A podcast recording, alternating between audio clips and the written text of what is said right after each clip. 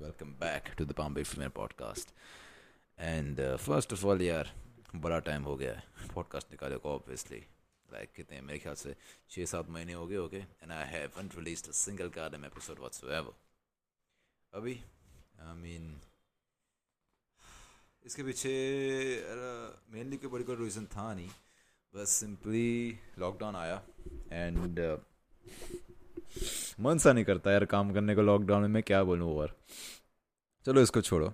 Now that am back now that am releasing this episode I want to talk about a huge number of things मेरे पहले दिमाग में ये था कि मैं उन चीज़ों के बारे में बात करूँ जो, जिनकी, जो मैंने सीखी है इस पूरे टाइम लाइन में जब मैंने एक भी एपिसोड डाला नहीं था। लेकिन उसमें भी मेन काम, ये बात ये आ गई कि ऐसे कोई बड़ी चीज़, मेरे को कोई बड़ा रेट्रीब्यूशन या एक बड़ी चीज़ सीखने को मिली नहीं थी। बस पूरे टाइम में रिफाइनमेंट हुई है स्किल्स की जो मेरे पास ऑलरेडी थी तो मेरे पास कोई टॉपिक था नहीं इसलिए मैं एक ऐसा टॉपिक आज उठाना चाहूँगा अपने पॉडकास्ट के लिए जो मतलब ये एक चीज़ है जो काफ़ी ज़्यादा सुनी है मैंने और काफ़ी ज़्यादा अपने फ्रेंड्स से और ये चीज़ एक है जिसको मैं पहले बिलीव करता था but over the time I realise that particular that particular idea was not correct, it was not true, and it was not healthy for the society.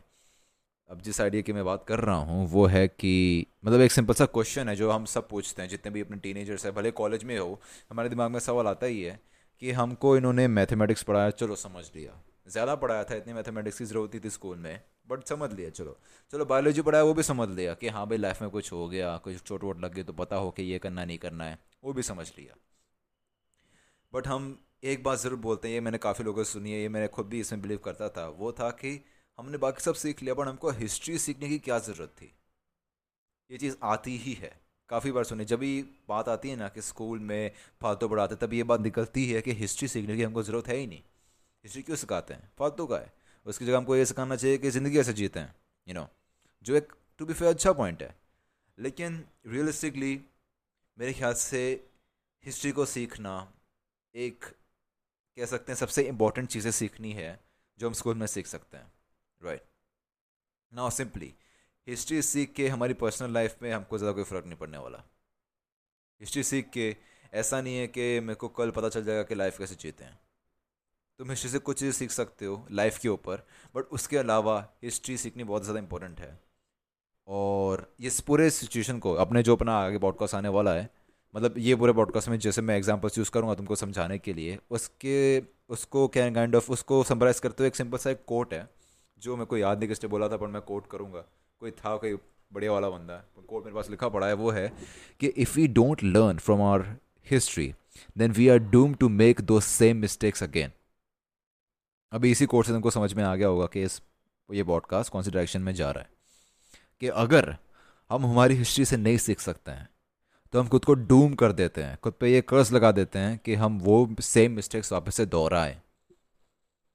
इसी से तुमको पता चल गया होगा कि मेरे कहने का क्या मतलब है अभी मैं एग्ज़ाम्पल पे जाना चाहूँगा बिकॉज़ एग्ज़ाम्पल से ही अच्छे से समझ में आता है राइट right. एग्ज़ाम्पल लेता हूँ पहला वाला, कि अगर फ्यूचर में कभी ऐसा हो गया यू नो ह्यूमंस अभी मैं ये इसको बहुत ही बड़े लेवल पे लेके जा रहा हूँ कि क्यों हमको हिस्ट्री सीखना इंपॉर्टेंट है फ्यूचर में कोई वॉर हो गया, कोई बड़ी चीज़ हो गई, या फिर हमको अपने फॉर एग्जांपल इंडिया में कल्चरल चेंज लाने की ज़रूरत पड़ी तो जब हम हमारी सोसाइटी को रीबिल्ड करेंगे, या कोई नई तरह की सोसाइटी को सोसाइटी को बिल्ड करेंगे तो हमको सेग्रीगेशन जैसी चीज़ों से दूर रहना पड़ेगा।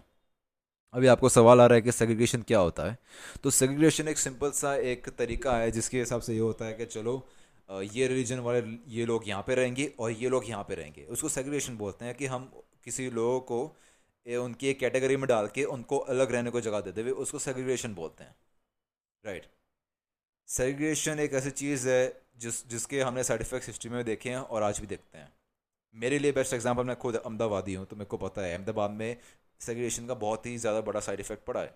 अब इन्हें पूरे कंट्री में सबसे ज़्यादा सेग्रीगेटेड सिटी अहमदाबाद है। और उसी की वजह से पिछले कितने, बीस सालों में अहमदाबाद हमने कम से कम सौ कम्युनल वायलेंस के केसेस देखे हैं। कम्युनल वायलेंस यानी अंदर ही अंदर जो वायलेंस होता है, अपने बड़े मुस्लिम हिंदुओं के बीच में वायलेंस हो गया वैसे।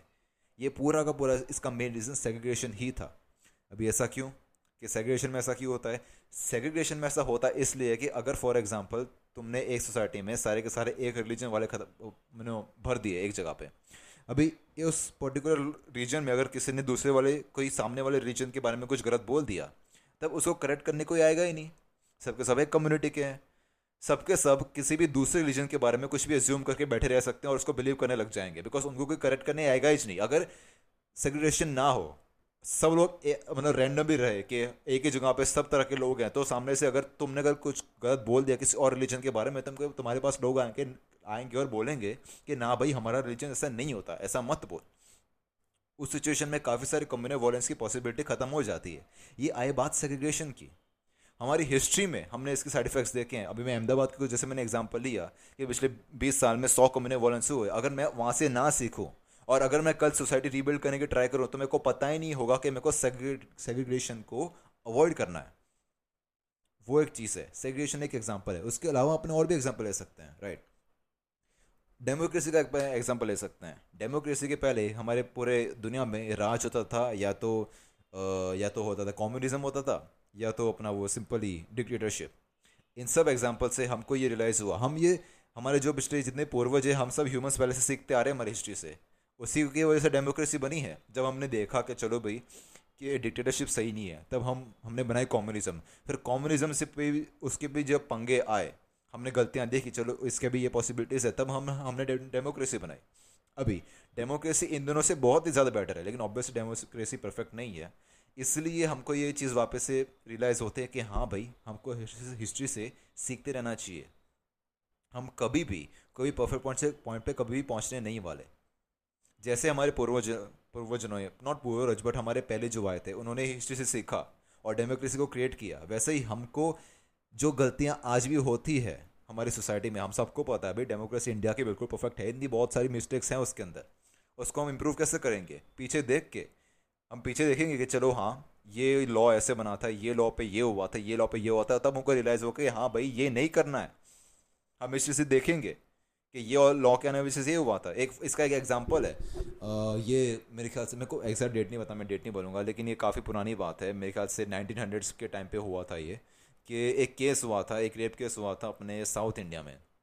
इसमें हुआ ये था कि वो पुलिस ऑफिसर्स अक्यूज में पुलिस ऑफिसर्स थे जिन्होंने वो क्राइम किया था एक्चुअली में। लेकिन उस टाइम पे लॉ ये था कि लड़की को प्रूव करना था कि उसके साथ ये हुआ है।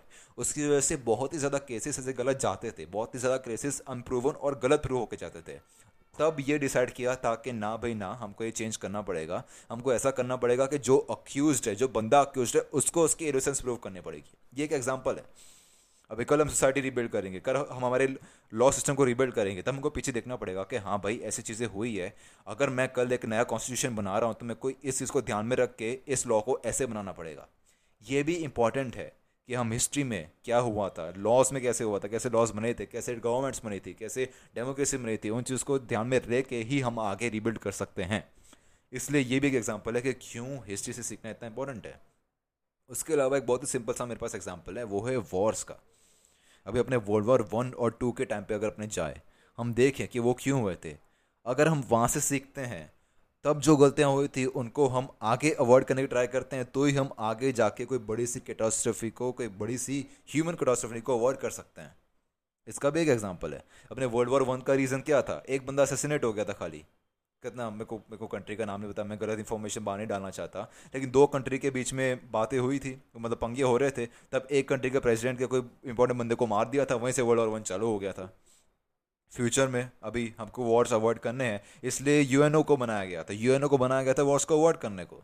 वैसे ही यूएनओ के जैसे क्रिएशन हुआ, उसके आगे हम फ्यूचर में और भी काफ़ी सारी पॉसिबिलिटीज़ हैं कि कुछ गलत हो सकता है, तब हमको हिस्ट्री में देख के रहना पड़ता है कि हाँ भाई, अगर हम, मैं कोई सिस्टम बना रहा हूँ, अगर हमने यू एन ओ को बनाया है तो हमको यू एन ओ को चलाने के लिए हमको ये चीज़ों को अवॉइड करना है और ये चीज़ों के ऊपर बिल्डअप करना है। तो वैसे हिस्ट्री के ऊपर काफ़ी सारी चीज़ें जो हिस्ट्री में है, काफ़ी सारी गलतियाँ हैं जो हिस्ट्री में हुई थी। और अगर हमको उनको अवॉइड करना है, तब हमको हिस्ट्री को लर्न करना पड़ेगा। हमको हिस्ट्री से सीखना पड़ेगा। इसलिए हिस्ट्री को जानना बहुत ज़्यादा इंपॉर्टेंट है हमारे लाइक हमारे एजुकेशन सिस्टम में। हाँ हिस्ट्री हमको रोज़ रोज़ सुबह उठ के क्या करना चाहिए, हमको लाइफ कैसे जीनी चाहिए, वो हमको, वो बात हिस्ट्री हमको नहीं बताएगी। लेकिन as a collective as a society as a country as as a species even history से ही हमको पता होगा कि हमको कल क्या करना चाहिए ताकि बाकी जो रेस्ट ऑफ़ द ह्यूमनिटी है या तो रेस्ट ऑफ़ द स्पीशीज है, सबका भला हो। हम हिस्ट्री से ही देख के जो गलतियाँ पहले हुई थी, उनको देख के, उनको स्टडी करके हम तभी उन गलतियों को फ्यूचर में होने से अवॉइड कर सकते हैं। इसलिए हिस्ट्री को सीखना like one of the most important things है जो एजुकेशन सिस्टम में होने चाहिए मोस्ट डेफिनेटली लाइक अभी काफ़ी सारे एग्जाम्पल्स ये दिए उसके अलावा हमारे इस हमारे कल्चर में इंडियन कल्चर में हिस्ट्री का वैसे भी इम्पोर्टेंस है। हमारे कल्चर में भी हिस्ट्री आती है।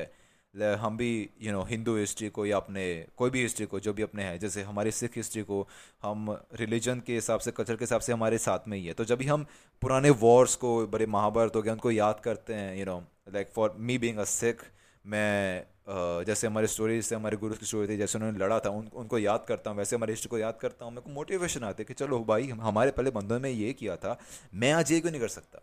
तो वैसे भी, वो तो एक छोटा सा पॉइंट है ये, कि हिस्ट्री में हम यू नो दिग्गजों को याद करके हम मोटिवेशन लेते हैं, हम उनको याद करके हम खुद को पुश करते हैं चीज़ों को करने में तो वो भी एक छोटा सा पॉइंट है आई गेस साथ में लेके चलने को, कि क्यों हिस्ट्री से सीखना इम्पोर्टेंट है।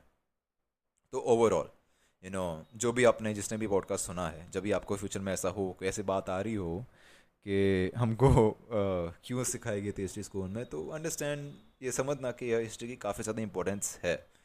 और हमको आजकल इसकी इंपॉर्टेंस क्यों नहीं दिखती वो है कि क्योंकि एक सिस्टम बन चुका है ऑलरेडी हमारे आसपास वो सिस्टम चलता है। अगर हम एजुकेटेड इनफ हो जाए तो हम सिस्टम को चेंज कर सकते हैं।